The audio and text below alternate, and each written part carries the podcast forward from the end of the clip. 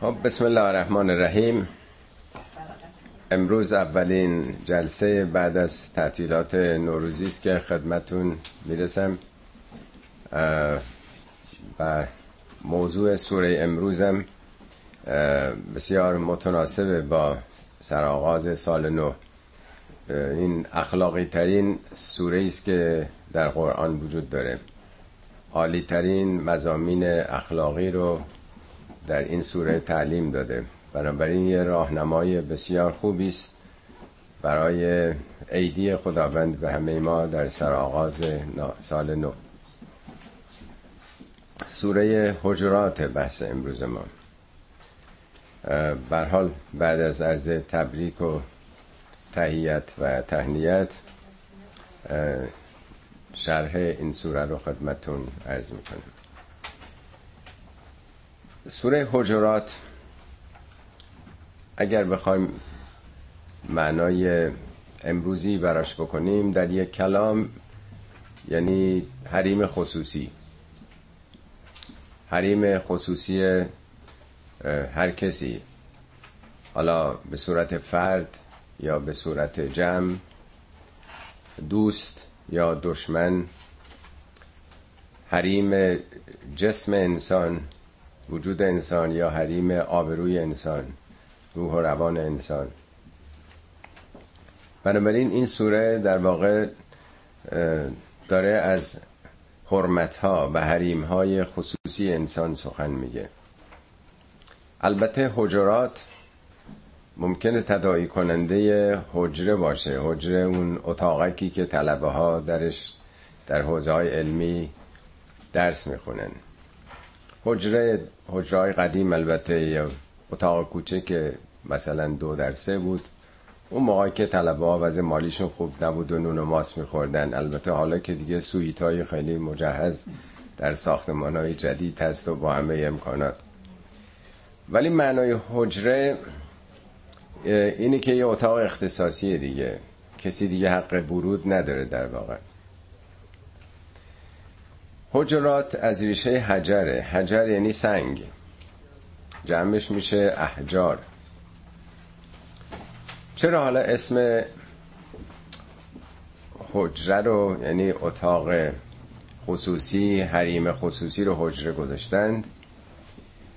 اگر دنبال وجه تصمیهش بریم من نظر تاریخی بعد از دوران قارنشینی در اون دوران صحرانشینی انسانهای اولیه برای اینکه یه حریم خصوصی داشته باشند احراز مالکیتی بکنند سنگچین می‌کردند. یه محدوده ای رو برای دامهاشون یا برای خونه خودشون یعنی این مال ماست. اینجا حریم خصوصی ماست. کسی حق ورود نداره. با سنگ دیگه سنگ چین کردن. حجرم یعنی سنگ. در واقع مفهوم حجرات که از حجر میادم طور که ارز کردم یک نوع احراز مالکیت در واقع یک نوع حریم خصوصیه حالا با محصول کردن زمینه یا هرچی هست. این معنای حقیقیشه.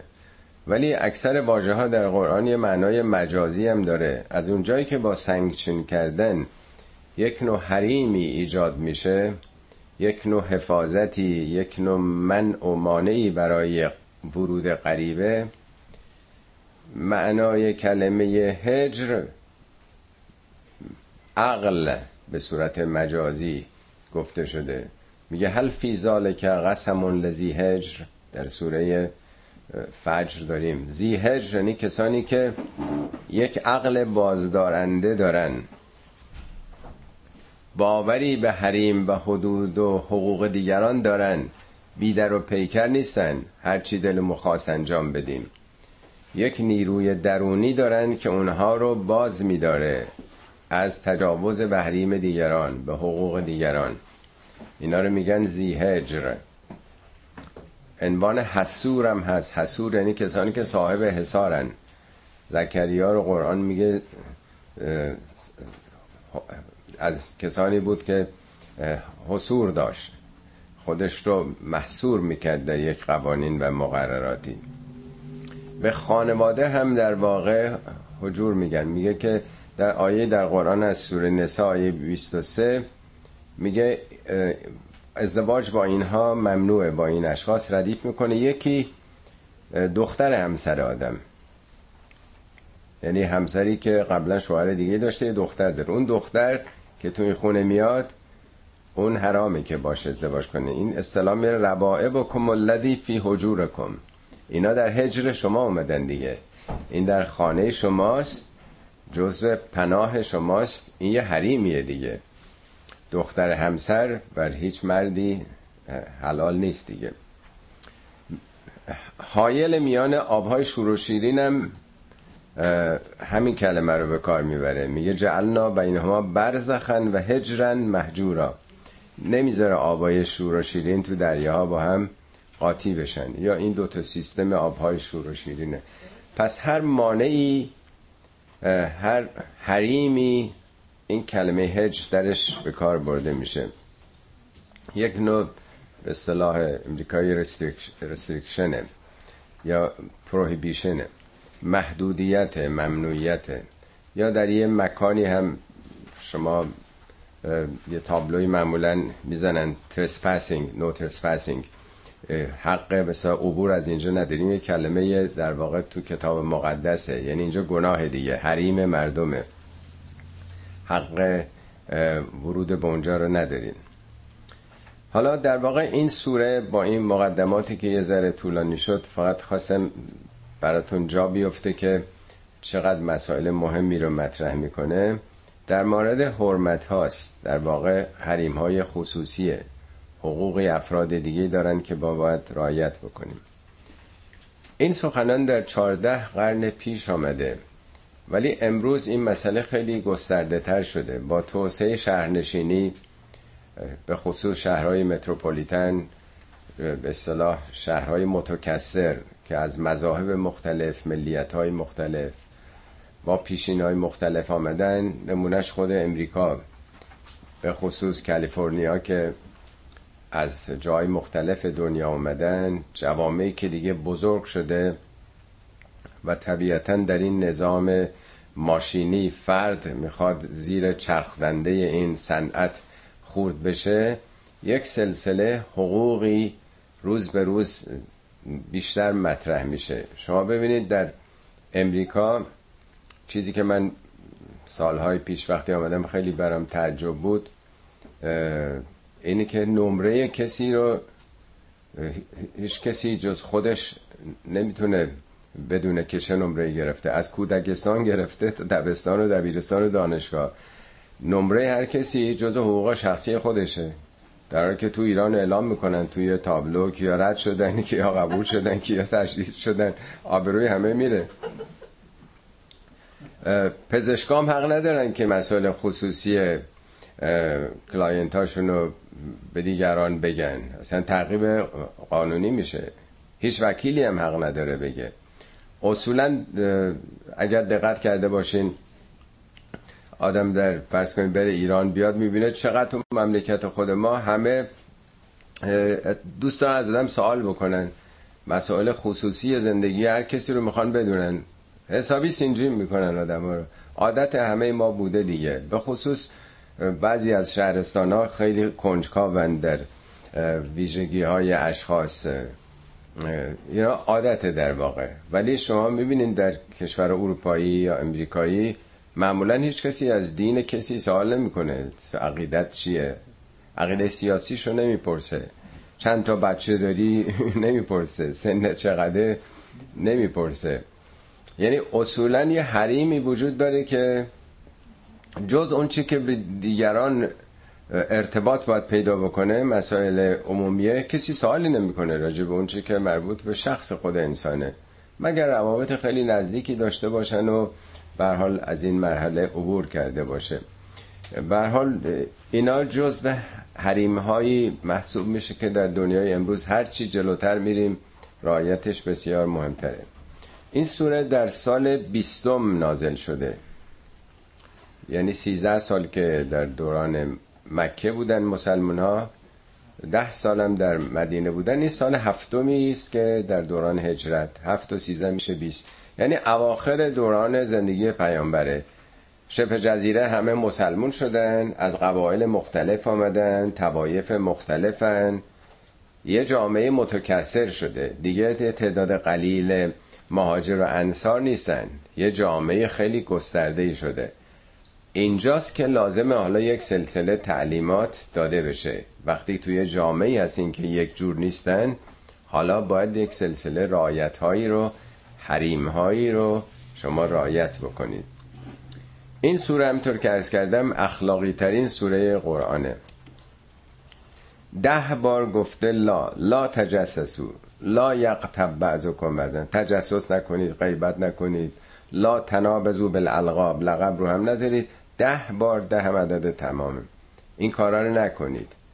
ده بارم یه چیزایی گفته اتقوا الله اصلهم نمی‌دونم اقصتو قصد داشته باشید عدالت داشته باشید. ده مورد دیگه هم متفرق است. یعنی به نسبت حجم این سوره و تعداد آیاتش فوق تعالیم اخلاقی داده میشه. البته متناسب با زمان و مکان خودش اینا رو کلی گفته. ولی وقتی امروز می‌خونیم یک برداشت های گسترده تر می‌تونیم بکنیم.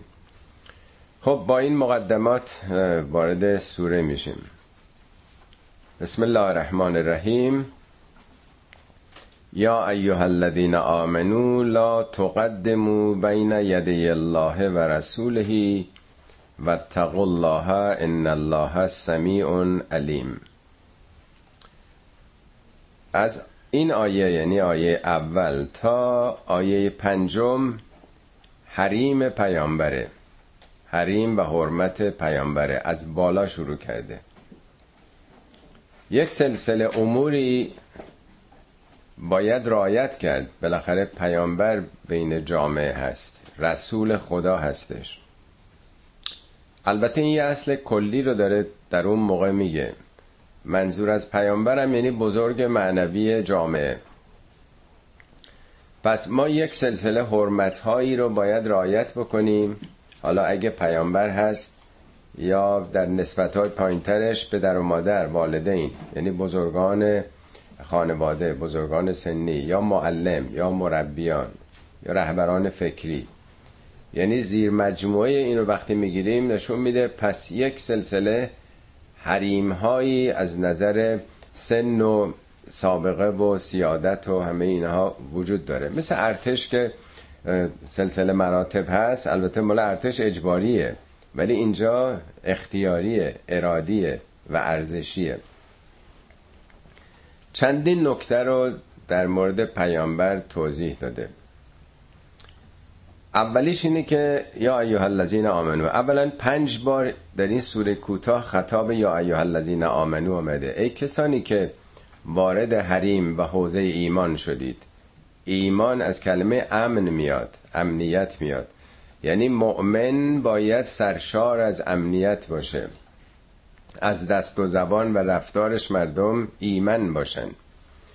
خب این اولین نکته است. لا تقدمو بین یدی الله و رسوله.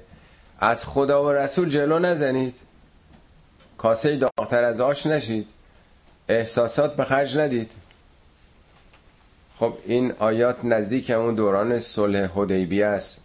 چند سالی بیشتر نگذشته. پیامبر صلحنامه ای رو امضا کردن با قریش کافران قریش. مسلمان ها خیلی عصبانی شده بودن. ما می‌خوایم بجنگیم بکشیم کشته بشیم. پیامبر مسلحت دیدن که این صلحنامه رو در واقع منعقد بکنن که قرآن هم اون رو به عنوان فتح المبین نامیده. بزرگترین فتح یک صلحی رو که زمین ساز بسیار برکات گسترده شد اونو فتح المبین خدا گفته. جنگی نشد ولی صلح حدیبیه شد فتح المبین خب خیلی عصبانی شده بودن تندی کردن به پیامبر. حالا نمی‌خوام وارد اون داستان تاریخیش بشم. از خدا و رسول جلو نزنید. اگه قرآن هیچ تنبیهی هیچ کیفری هیچ مجازاتی برای بیهجابی شرابخواری نگذاشته برای ارتداد نذاشته برای الهاد نگذاشته برای قمار نذاشته شما جلو نزنید از خودتون در بیارید اختراع بکنید. هیچ کدوم اینا قرآنی نیست. اینا همه جلو زدن از خدا و رسوله. در قرآن کوچکترین کیفری برای نه بدهجابی بیهجابی قمار شرابخواری مطلقا وجود نداره در دنیا. هیچ کیفری برای کسی مرتد بشه وجود نداره. اینا جلو افتادن از خدا و رسوله. یعنی منیت های خودتونو تشخیص خودتونو جلو نذارید از خدا و رسول. و الله. تقوای خدایی داشته باشید. تقوا همون ترمز سلف کنترله ان الله سمیع علیم. خدا هم میشنوه. هم می‌دونه. پس این یه اصله. نسبت به بزرگان حالا فرض کنید که کودک نسبت به والدینش شاگرد نسبت به معلمشه و الی آخر. این یه اصل حالا از پیامبر شروع می‌کنه. آیات زیادی در قرآن درباره احترام رسولان احترام پیامبر اومده. گرچه گروه هایی هستن می‌دونید در زمان ما میگن پیامبر نامرسان بود و حرفشو زد رفت. ما کاری نداریم. سوره صف آیه پنج میگه که از قال موسی لقومهی موسی به قومش گفت یا قومه لما تعذوننی؟ ای ملت ای بنی اسرائیل چرا انقدر منو اذیت می‌کنید؟ و قد تعلمون انی رسول الله علیکم. شما که می‌دونید من رسول خودم. یعنی این واقعیت رو باید بفهمید رسول یعنی کسی که نماینده خداست داره پیام های او رو میاره. آخه چرا انقدر آزامی؟ اون رو متهم کرده بودن که به یک زن فاحشه هم ارتباط داره و در جای دیگه میگه که خطاب به مسلمان یا ایها الذین آمنوا لا تکونوا کالذین آذوا موسی. مثل اونایی نباشید که موسی رو آزار دادن اذیتش کردن با زخم زبان. فبرعه الله مما قالوا. خدا از اون چه که گفتن اتهاماتی که زدن موسی رو تبرئه کرد و کان عند الله وجیهن موسی وجیه بود با آبرو بود نزد خدا. اونم می‌خواستن آبروش رو بریزن. در مورد پیامبرم فرابون تو قرآن هست. میگه انقدر پیامبر رو آزار ندید. می‌گفتن این پیامبر گوشه. هر کی حرف می‌زنه گوش می‌کنه. خب اون موقع رسم نبوده که رهبرای جامعه گوش بکنن به تودای مردم. و یقولون هوا اوزون. می‌گفتن بابا این گوشه. حالا میگن مثلا فلانی خیلی دهنبینه و اینها. یا میگه وقتی پیامبر شما رو دعوت می‌کنه به خونتون برای تعامی غذایی وقتی غذاتون رو خوردین بلنشین برید. اونجا نمونین بشینین گپ بزنین با هم دیگه. پیامبر شرم می‌کنه که به شما تذکر بده. خدا که میگه شرم نداره که بگه. یعنی مزاحمه وقت مردم خونه مردم نشین بلنشین برید دیگه. میگه این کارتون یعزن نبی باعث آزار و مزاحمت برای او میشه. پس در واقع این بخش اول این سوره رایت یک سلسله حریم ها و حرمت هایی برای بزرگان به خصوص که از بالاترینش که پیامبره در این سوره داره ذکر می‌کنه. این اولینش که پس جلو نزدن از اوناست. دومیش یا ایها الذین آمنو لا ترفعوا اصواتکم فوق صوت النبی. بازم یا ایها الذین آمنو این دوم میشه. صداتون رو بالاتر از صدای پیامبر نبرید. معمولا تو مجالس آدم می‌خواد سخن رو بقاپه دیگران. صداشو که بلند می‌کنه که و یکی می‌گفت که بعضیا به اتکای هنجرشون می‌خوان در خودشون اثبات بکنه صدا رو بالا بردن. عربا مادت نداشتن. صدا تو بالای صوت رسول نبر لا طرف و اسواتکم فوق صوت نبی برای اینکه حرف خودتو به کرسی بنشونی پیام خودتو ثابت کنی رعایت بالاخره بکن. اون رسول خداست.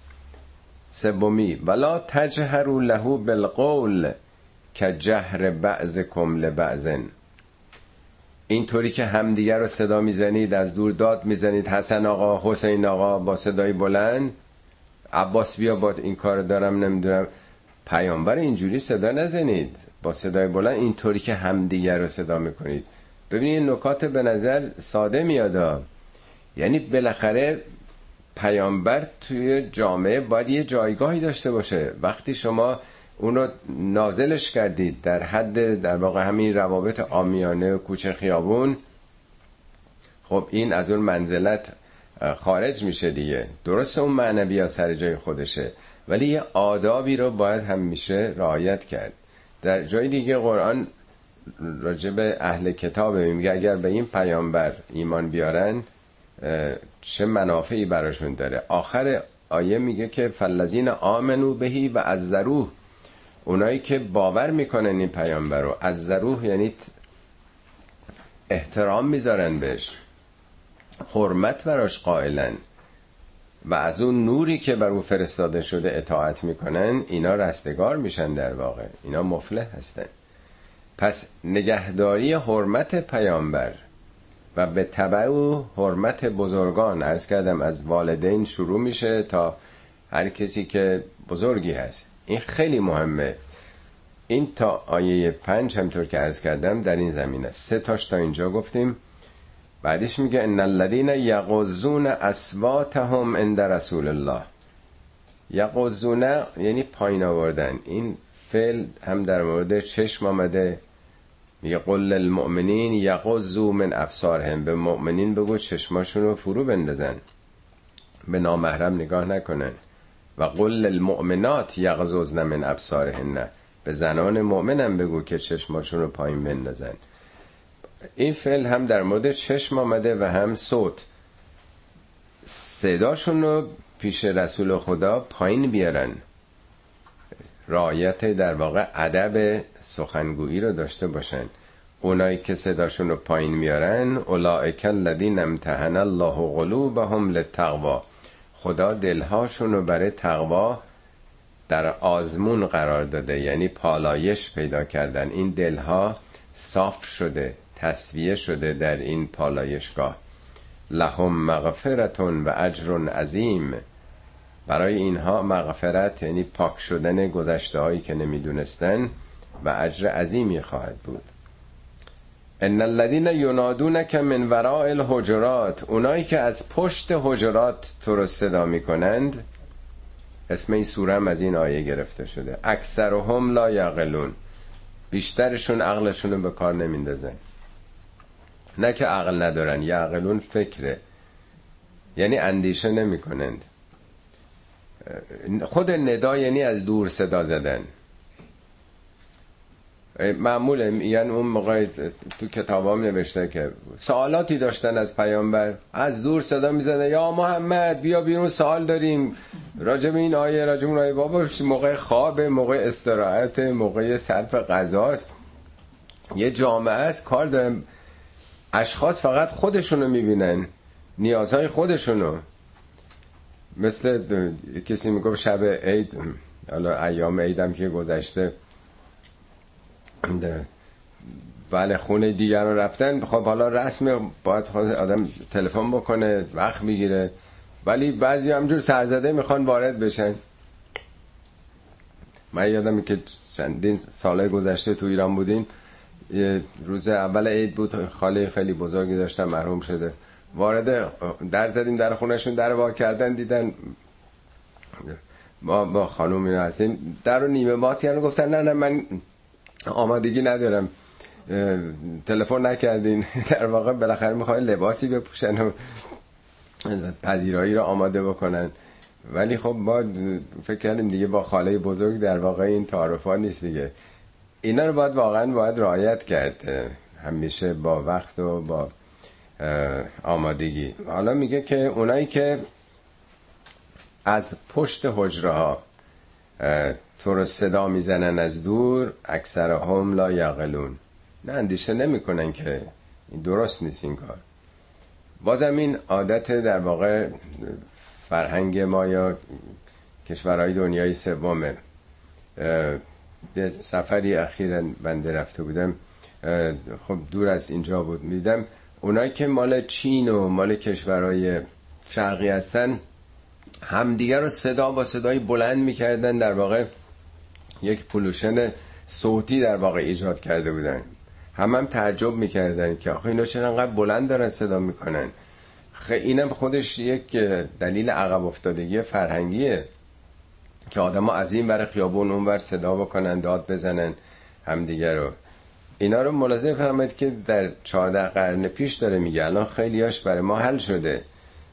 حدود خیلی زیادی. ولی هنوز هم در واقع اگر بستش بدیم جای بیشتری داره.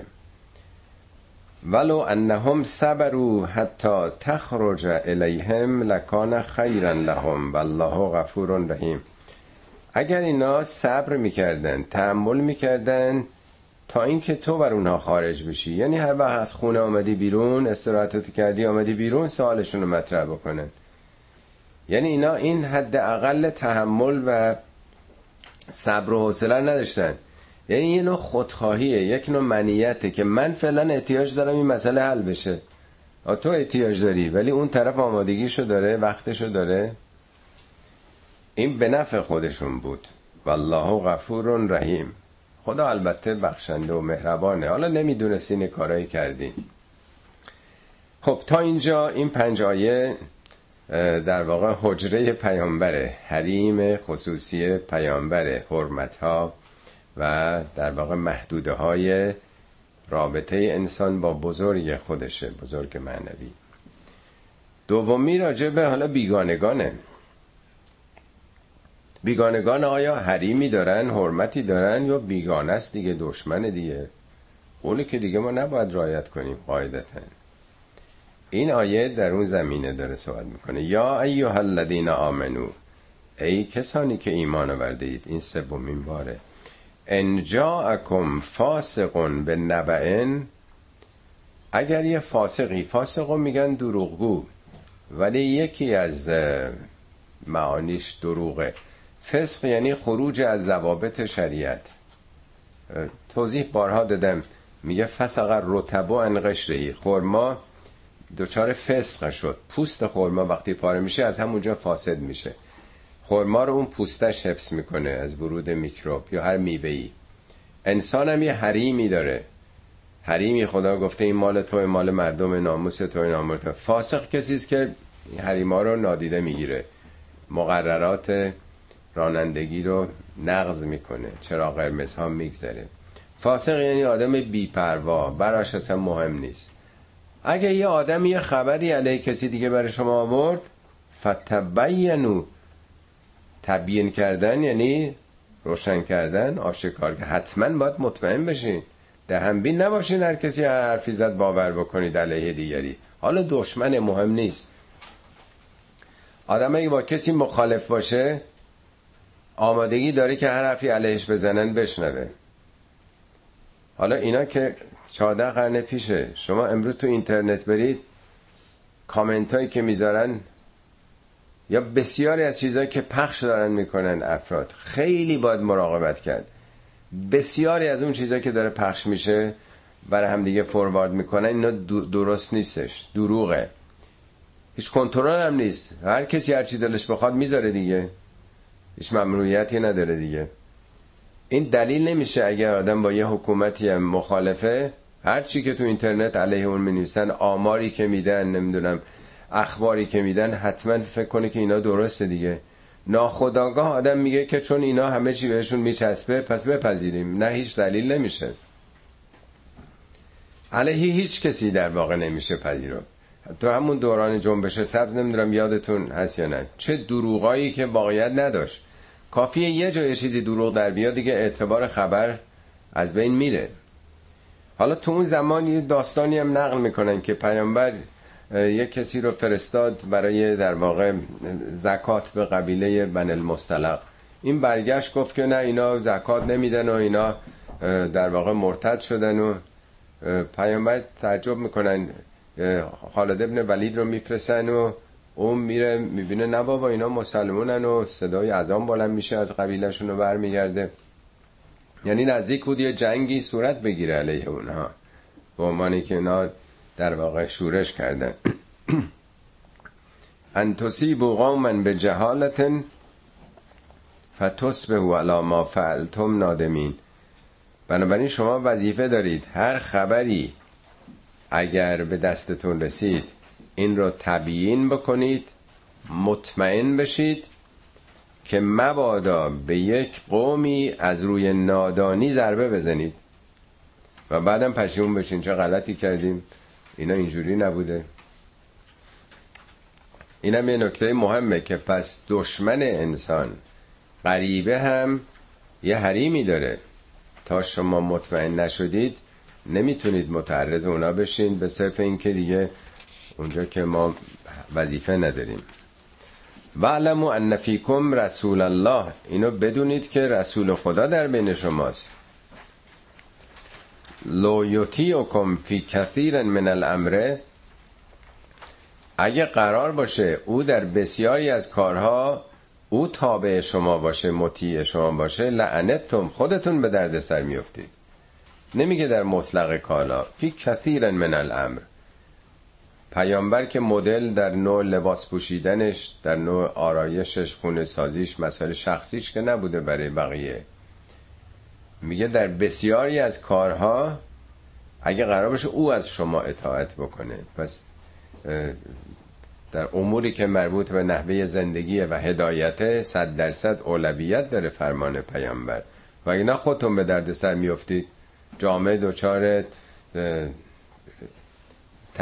تشتت میشه تفرقه میشه. هر کسی می‌خواد حرف خودش رو به کرسی بنشونه اون وحدت نظر از بین میره. ولکن الله حبب الیکم الایمان و زینه فی قلوبکم. خداوند ایمان رو زینت دل شما کرده. حبب الیکم یعنی محبوب دلتون کرده. و زینت دل شماست. این نکته بسیار بسیار مهمیه. یعنی ایمان یه امر تاریخی نیست یک امر تقلیدی نیست. به تعبیر مارکسیستا نمی‌دونم یادتونه از قدیم می‌گفتن که دین رو سرمایدارا اختراع کردن. برای اینکه استثمار بکنن که عوضش خدا به شما در آخرت در بهش وعده میده. حالا تحمل بکنید بسازید. یعنی برای اسکات مردم ساکت کردن و راضی کردن مردم دین اختراع شده. قدرتمندان زورمندان. این ارزش ها هم در واقع ارزش های مندرآوردیه قرآن میگه ایمان یه امر فطری شماست یه امر ذاتی شماست. ایمان نه به معنای عقاید عقاید پیروان مذاهب مختلف. ایمان یعنی اون چی که با امنیت سر و کار داره. رعایت ایمنی ها حرمت ها اینا ذاتیه. دروغ گفتن در ذات انسان بده. امانت صداقت خدمت احسان هر آدمی در یه قبیله وسط جنگل های آمازون هم باشه براش این ارزش ها ذاتیشه. یعنی تحمیلی نیست. جوامع این رو اختراع نکردن. آخوندا اختراع نکردن. حبب الیکم ایمان خدا ایمان رو محبوب دلتون کرده. شما دوست دارید ارزش های اخلاقی رو انسانی. و زینه فی قلوبکم. در دل شما زیباست. وقتی می‌بینید یه آدم داره فداکاری می‌کنه اینو یه کار زیبا می‌دونید. وقتی می‌بینید کسی صداقت به خرج میده امانت داره گذشت می‌کنه در برابر دیگری. احسان می‌کنه این رو زیبایی شخصیت او تلقی می‌کنید. و برعکس کره الیکم الکفر و الفسوق و الاسیان در برابر ایمان ایمانو ضدش رو سه شاخه کرده. در برابر حببه کره اومده. اگر ایمان و های اخلاقی محبوب دل شماست به صورت فطری برعکس کره الیکم ذاتتون فطرتتون کراهت داره از کفر. کفر مقابل ایمانه. کفر یعنی حق پوشوندن. تو روابط خودمونم یکی حق ما رو نادیده بگیره بعدمون نمیاد. هر کسی حقش رو بخوان بپوشونن ناراحت میشه دیگه. چه برسه به حق مطلق. دوم فسوق. فسوق یعنی قانون شکنی. ممکنه خود آدم چرا قرمز رد بشه سرعت غیر مجاز بره. ولی کسی دیگه این کارو بکنه خیلی بعدمون میاد. چرا قانون شکنی می‌کنه؟ پس ذات ما در واقع کراهت داره از هر نوع حرمت شکنی قانون شکنی. اسیان هم نافرمانی دیگه. اینا در سه بعد کفر در ارتباط با خداست فسوق در ارتباط با نفس خود انسان مقابل تقواست. اسیان هم در برابر به جای احسان به مردمه. ایمان در سه بعد رابطه با خدا با خلق خدا و با خود. نفستون این کارا رو به صورت ذاتی کراهت داره. اولائکه هم راشدون کسانی که این کارا رو بکنن اینا رشد یافتن. آدمایی هستن که بالغ شدن. فضلا من الله و نعمتن این یک فضیلتی است از جانب خدا.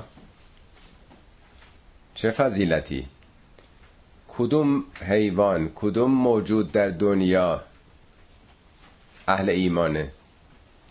در دل شیر و ببر و پلنگ و سگ و گربه ایمان زینت داده شده. این گربه مثلا به خدا ایمان میاره اون یکی نمیاره. اصلا در حیوانات اخلاق وجود داره. تمام حیوانات صد درصد مطابق قرائزشون عمل می‌کنن. به فرمان جنها عمل می‌کنن. اصلا حیوان بد و خوب وجود نداره. برای اینکه اراده ندارن برای اینکه اختیار ندارن. حیوانات که دنبال دین نستن نیستن که بخوان مذاهب مختلف شرایع مختلف رو داشته باشن.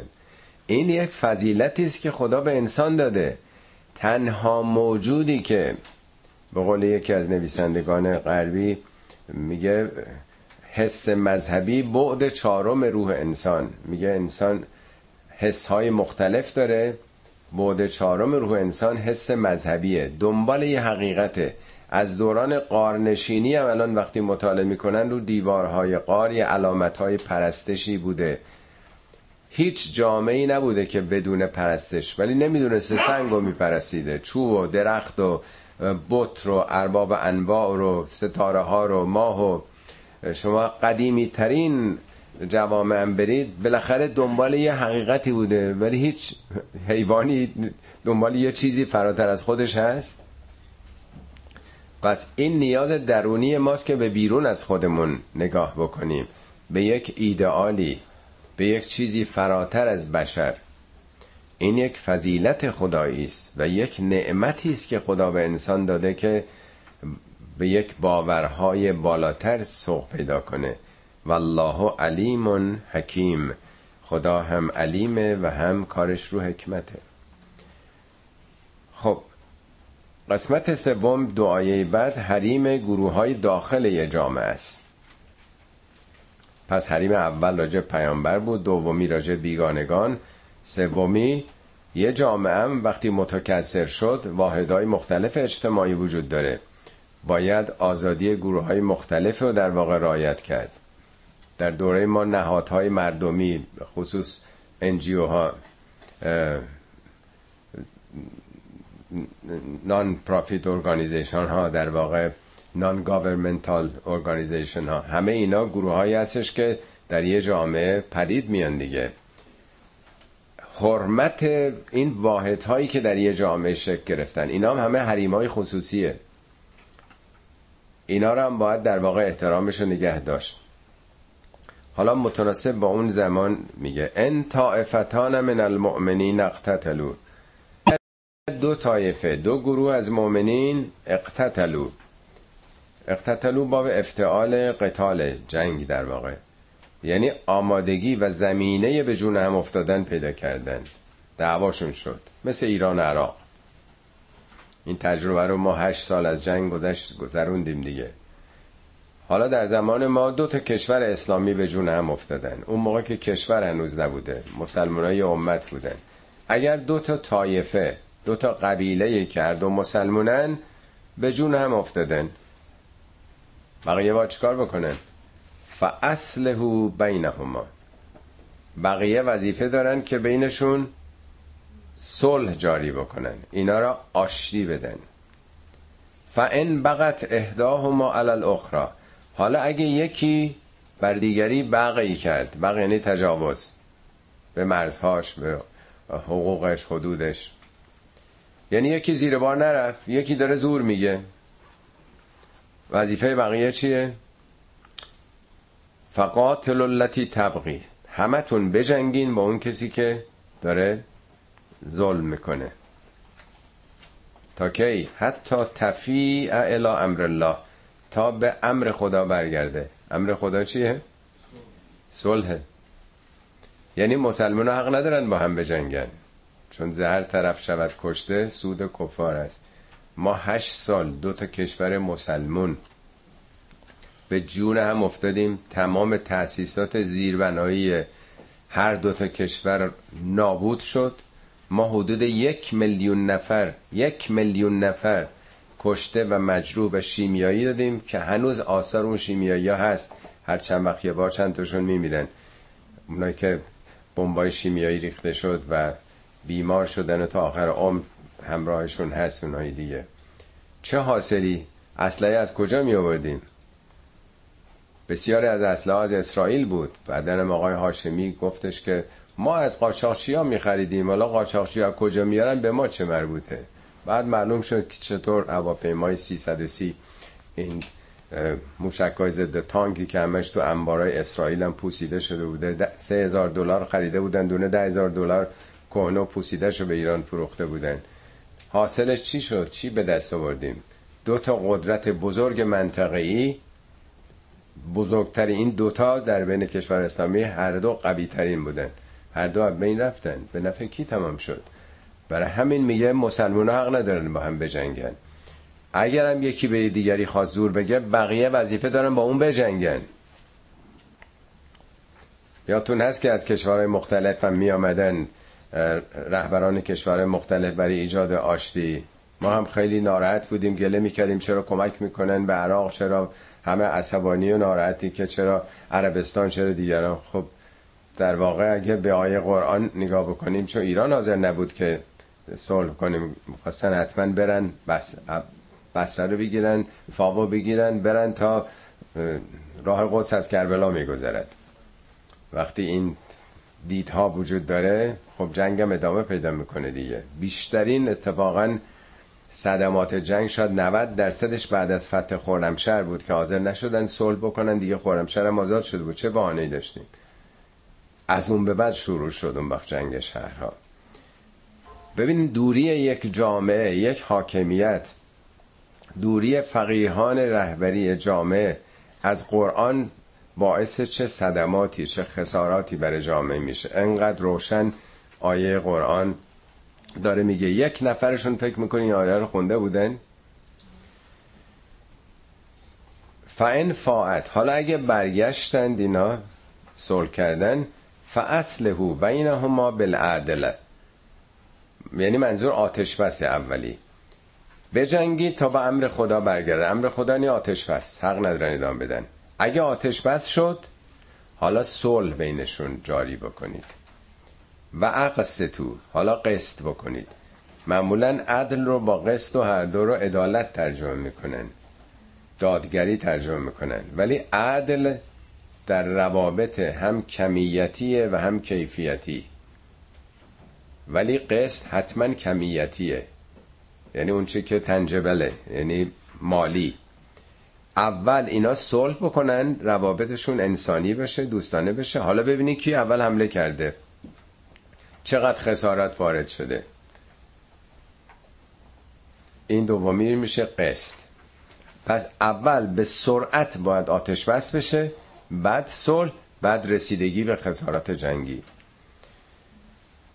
ان الله یحب المقسطین. خداوند مقسطین رو دوست داره. انما المؤمنون اخوتون مؤمنین برادرند. فاصله بین اخویکم. بین برادرانتون حتما صلح جاری بکنید.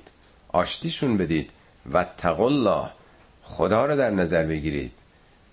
از خدا بپرهیزید. پروا داشته باشید. لعلکم ترحمون. باشد تا مشمول رحمت خدا قرار بگیرید. یعنی شما اگه با هم مهربون نباشید با هم کینه داشته باشید. دو تا کشور مسلمون شیعه دوازه امامی به جون هم بیفتن چه رحمی؟ خب معلومه که مورد رحمت خدا قرار نمی‌گیرید مورد غضب خدا. اگر می‌خوان مورد رحمت قرار خدا قرار بگیرید تقوا داشته باشید. جلو خودتون رو بگیرید. خب اینم حریم در واقع واحدهای مختلف درون امته. قسمت چهارم که خیلی مهمه حریم در واقع شخصی افراده. حریم تنها خانه نیست چهار دیواری اختیاری نیست. حریم معنویه. حریم در واقع عزت آبروه. یا ایها الذین آمنو اینم باز با این. هشدار آغاز میشه. لا یسخر قوم من قوم هیچ گروهی قوم هم به معنای یک گروه رو میده هم مردان. هیچ گروه مردان حق ندارند به صورت فردی یا جمعی گروه دیگر رو مسخره کنند یعنی شهرستان مختلف حق ندارن جوک بگن علیه دیگران. اسفانی شیرازی آبادانی ترک نمی‌دونم همدانی. یه گروه دیگه. هیچ کسی حق نداره به مسخره بگیره. اسا ان یکونو خیرا منهم. ممکنه که خیلی بهتر از شما باشه. مسخره کردن یعنی به سخریه گرفتن دست انداختن استهزا کردن. ولا نساء من نساء. زنام حق ندارن. حالا اینی که جدا کرده چون قوم به گروهی که مردان باشن میگن زبان عربی البته. نه مردان نه زنان هیچ کدوم حق ندارن که همدیگر رو مسخره بکنن. برای اینکه اصا ان یکن نه خیرن منهن. اونام همینطور ممکنه که دارین دست میندازینش بهتر از شما باشه. این یک. پس مسخره کردن تجاوز به حریم شخصیتی کسیه. دوم. ولا تلمزو انفسکم. تلمزو لمزنی خوردگیری کردن عیب جویی کردن. از همدیگه عیب جویی نکنید ایراد نگیرید. ولا تلمزو انف هیچ کسی خوشش نمیاد که عیب جویی بشه. آدم بالاخره یه حریمی داره یه شخصیتی داره. هر چیزی که در واقع عیب جویی از اون باشه هیچ کسی خوشش نمیاد معمولا. اینم در واقع تجاوز به حریم روحی یک کسیه دیگه. سوم. ولا تنابزو بالالقاب به هم دیگه لقب ندید. حالا لقب هم می‌تونه سیاسی باشه. این مرتجه این لیبرال این نمی‌دونم چپ راسته یا لقب های شخصی. آدم خیلی اشخاص رو ناخداگاه با یه چیزایی تشبیه می‌کنه. این خب پیامی داره دیگه. لقبم نمیشه کسی داد. اشخاص که نمیشه مساوی کردشون با یه چیزی که تو ذهنمه. خب خیلی معموله تو جوامع به خصوص در بعضی از محاورات آمیانه از این لقبا جوون ترا به خصوص خیلی به هم دیگه میدن دیگه. پس لقبم نمیشه داد. بئسل اسم الفسوق بعد الایمان. بعد از اینکه آدم به حوزه ایمان اومده بعد از اینکه وارد دنیای ایمان شده چقدر زشته. بئسل اسم الفسوق. اسم نه به معنای لفظ اسم یعنی ویژگی. خدا اسمای حسنا داره. اسمای حسنا یعنی رحمان رحیم علیم یعنی صفات. صفت فسوق فسق یعنی حریم شکنی یعنی اگه آدم این صفت رو داشته باشه که حرمت دیگران رو پایمال بکنه شخصیت دیگران رو خورد بکنه تحقیرشون بکنه این چقدر زشته؟ آدمی که ایمان آورده این باید منشه ایمان باشه. این چه ایمانیه که دیگران از دست و زبان تو آزرده میشن رنجش پیدا می‌کنه؟ این با ایمان جور در نمیاد. ورود به حوزه ایمان اقتضای اینو داره که امنیت به وجود بیاد. و من لم یتوب اگر کسی بر نگرده توبه نکنه فاولائک هم الظالمون. اینا ظالم هستن مرتکب ظلم شدن.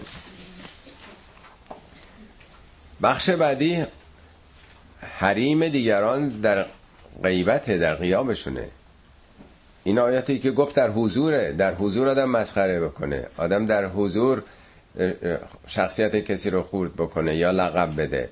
تنها در حضورم نیست.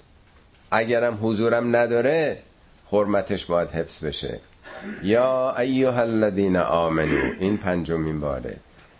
اجتنبو کثیرا من الظن از بسیاری از پندارها بپرهیزید. زن یعنی پندارگمان. یعنی انقدر باها ندید به تصور خودتون. من به نظرم اینجوری میاد. من تصور کردم اینجوری. واقعا از قیافش همینجوری به نظر میاد از قیافش معلوم بود. اینا گمانه. میگه بپرهیزید از بسیاری از گمان ها چرا بسیار از گمان؟ چون بعضی از گمان ها علیه دیگران نیست. علیهشون که نیست که. یه گمانیه دیگه. این به ذهن آدم خطور می‌کنه. ولی اون چیزایی که بدبینانه هست باید بدونید که ان بعد الظن اثمون. بعضی از گناه ها اسم اسم سه نقطه ترجمه می‌کنن گناه. ولی کلمه اسم سه نقطه مفهوم اصلیش خودخواهی خودپسندی خودمهوری تنگ نظریه بسیاری از بدگمانی ها از اینجا ناشی میشه که تو خودتو دوست داری. چون تو خودت محور هستی. دیگران رو با خواسته های خودت چون مقایسه می‌کنی منطبق می‌کنی خواسته ها چون برآورده نمیشه با او بدوین میشی. و اینا دلیل نداره که آدم میگه خودخواهیش برش حاکم نباشه بی خودی بدبین بشه. چرا بدبینیم به دیگران؟ چه دلیل داره که آدم بدبین باشه؟ چرا مثبت نگاه نکنه؟ کاملا اینجا ایگو هاست. ایگوها که میاد بدبینی هم میاد. این در قیاب دیگه نیست. بدگمانی که طرف نمی‌فهمه که ما بهش سوء زن داریم. دوم ولا تجسسو. اینقدر کنجکاوی نکنید. بخوان سر در بیارید. چه خبره؟ این با شوهرش روابطش چجوری؟ اون با زنش چطوره؟ و بچه چطوره؟ آه به شما چه مربوطه؟ تجسس یعنی جستجو کردن در زندگی خصوصی دیگران. اینم حرام دیگه. این چیزایی که این قرآن داره میگه این کارا نکنید دیگه. سومی ولا یغتب بعضکم بعضن. غیبت هم از هم دیگه نکنید. غیبت یعنی در قیاب کسی. پس این بخش راجب پشت سر در واقع. بدبینی و تجسس و اینا که طرف نمی‌فهمه. یعنی اگر طرف نفهمیدم باز شما باید حریمش رو نگه دارید. ببینید قسمت های قبلی که خوندیم در دنیای متمدن امروز کم و بیش داره رعایت میشه. اون قسمت قبل اکثر جوامع در واقع از نظر قانونی آدم حق نداره که توهین بکنه تحقیر بکنه. در بعضی از کشورها می‌تونه طرف شکایت بکنه. ولی اینجا میگه دامنه امنیت یک فرد در ذهن تو هم هست. در دل تو هم هست. این خیلی خیلی مهمه. نه تنها حق نداری حقوقش رو پایمال بکنی نه تنها حق نداری توهین بکنی بهش تو ذهنتم تو دلتم حق نداری به او سوء زن داشته باشی. یا بخوای کشف بکنی مسائل خانوادگیشو سر در بیاری. اینا همون حریم خصوصی که ارز کردم. این سوره داره راجبه حریم های خصوصی صحبت می‌کنه. وقتی هم که نیستن حق نداری در بارش صحبت بکنی. تو چه مربوطه که می‌خوای راجع بدیاشو بگی که این اینجوریه اون اینجوریه؟ اینام حریم اونه ربطی نداره. مثالی که می‌زنه تشبیه که می‌کنه بسیار آموزنده است.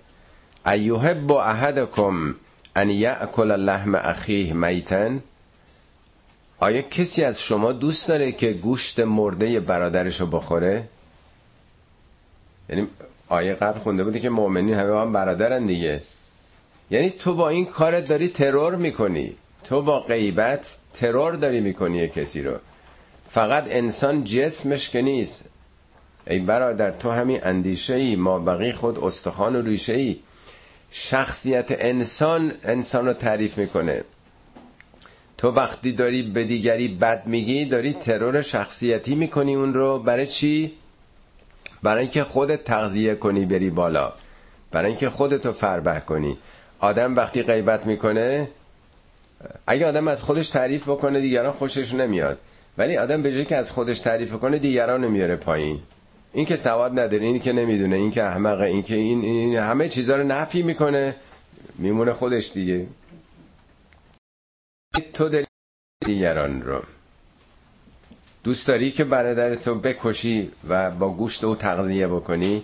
یعنی خودتو ببری بالا فربه کنی با ترور او ترور شخصیتی او. فکر تو چقدر کراهت دارید؟ این کار چقدر زشته؟ و الله. پس خدا رو در نظر داشته باشید. ان الله تواب رحیم. خداوند توبه پذیر و مهربانه. یعنی تا کردید از این به بعد غیبت نکنید. از این به بعد کنجکاوی در زندگی دیگران نکنید. از این به بعد بی خود سوء زن نداشته باشید. خب تا اینجا خطاب به مؤمنین بود. چند تا آیه بعد دیگه صحبت عامه. آیه بعد راجع کل انسان هاست. دیده ما را اصلا می‌بره بالاتر از مؤمنین. یا ایوه الناس تالا بود یا ایوه الذین آمنو انا خلقناکم من ذکر و انثا ما همه شما رو از یه پدر و مادری آفریدیم اصلتون یه خانواده است همه از آدم بودید در واقع و جعلناکم شعوبا و قبائل لتعارفو اول یه زن و مردی بود بعد شعبه شعبه شدید بعد قبیله قبیله شدید حالا در زمان ما کشور شدید کشور به کشور شدید. برای چی این تفاوت ها رو خدا قرار داده؟ لتعارفو. برای اینکه بر همدیگه عرفان پیدا کنید شناخت پیدا کنید. حالا چرا این سخن گفته؟ به جای تعارفو می‌شد بگه تضاد با هم پیش تضاد الان پیدا کردیم تخاصم پیدا کردیم. تنازع پیدا کردیم تفاخر پیدا کردیم تفا... تفوق پیدا کردیم همه فوق هم دیگه میگه نه خدا شما برای اینکه همدیگه رو بشناسید. یعنی روابط فرهنگی پیدا کنید روابط اقتصادی پیدا کنید روابط سیاسی پیدا بکنید. انسان موقعی آگاهی پیدا می‌کنه که دیگری رو بشناسه. با شناخت دیگریه که با این تفاوت ها رشد می‌کنه. چرا جامعه امریکا پیشرفت کرده؟ به خصوص در ایالت هایی که مثلا این دایورسیتی بیشتر هست. این تبادل آرا تبادل نظریات نژادهای مختلف همدیگر رو به اتقاکم اینو بدونید که گرامی ترین شما نزد خدا نمیگه دانشمندترینتون نمیگه فقیه ترینتون نمیگه شجاع ترینتون نه پولدار ترینتون پیش خدا کی با ارزش داره؟ پیرو به این دین و اون دین هم نیست. پیش خدا عزیزتره. ان الله خبی ان الله علیم خبیر. بدونید خدا هم علم مطلق داره هم خبره است. جزئیات کارتون رو می‌دونه. این از شاه بیتای قرآنه از معروفترین آیاتشه که اصالت ها میگه فقط بر تقواست. یک آدم با هر دین و آینی اگه بیشتر تونست خودشو کنترل بکنه او پیش خدا عزیزتره. خب آیه بعد حالا راجب واقعیت موجود میشه. تا حالا این کارا رو باید کرد اینا دستورات اینا ارزش های اخلاقیه. حالا واقعیت چیه؟ واقعیت رو از زمان 14 قرن پیش داره میگه. قالت الاعراب آمنا. اعراب گفتن ایمان آوردیم. اعراب نه به منای نژاد عرب. اعراب یعنی بادی نشین. یعنی اونایی که هنوز فرهنگی نیاموختن. کلمه اعراب مفرد نداره عرب نداره.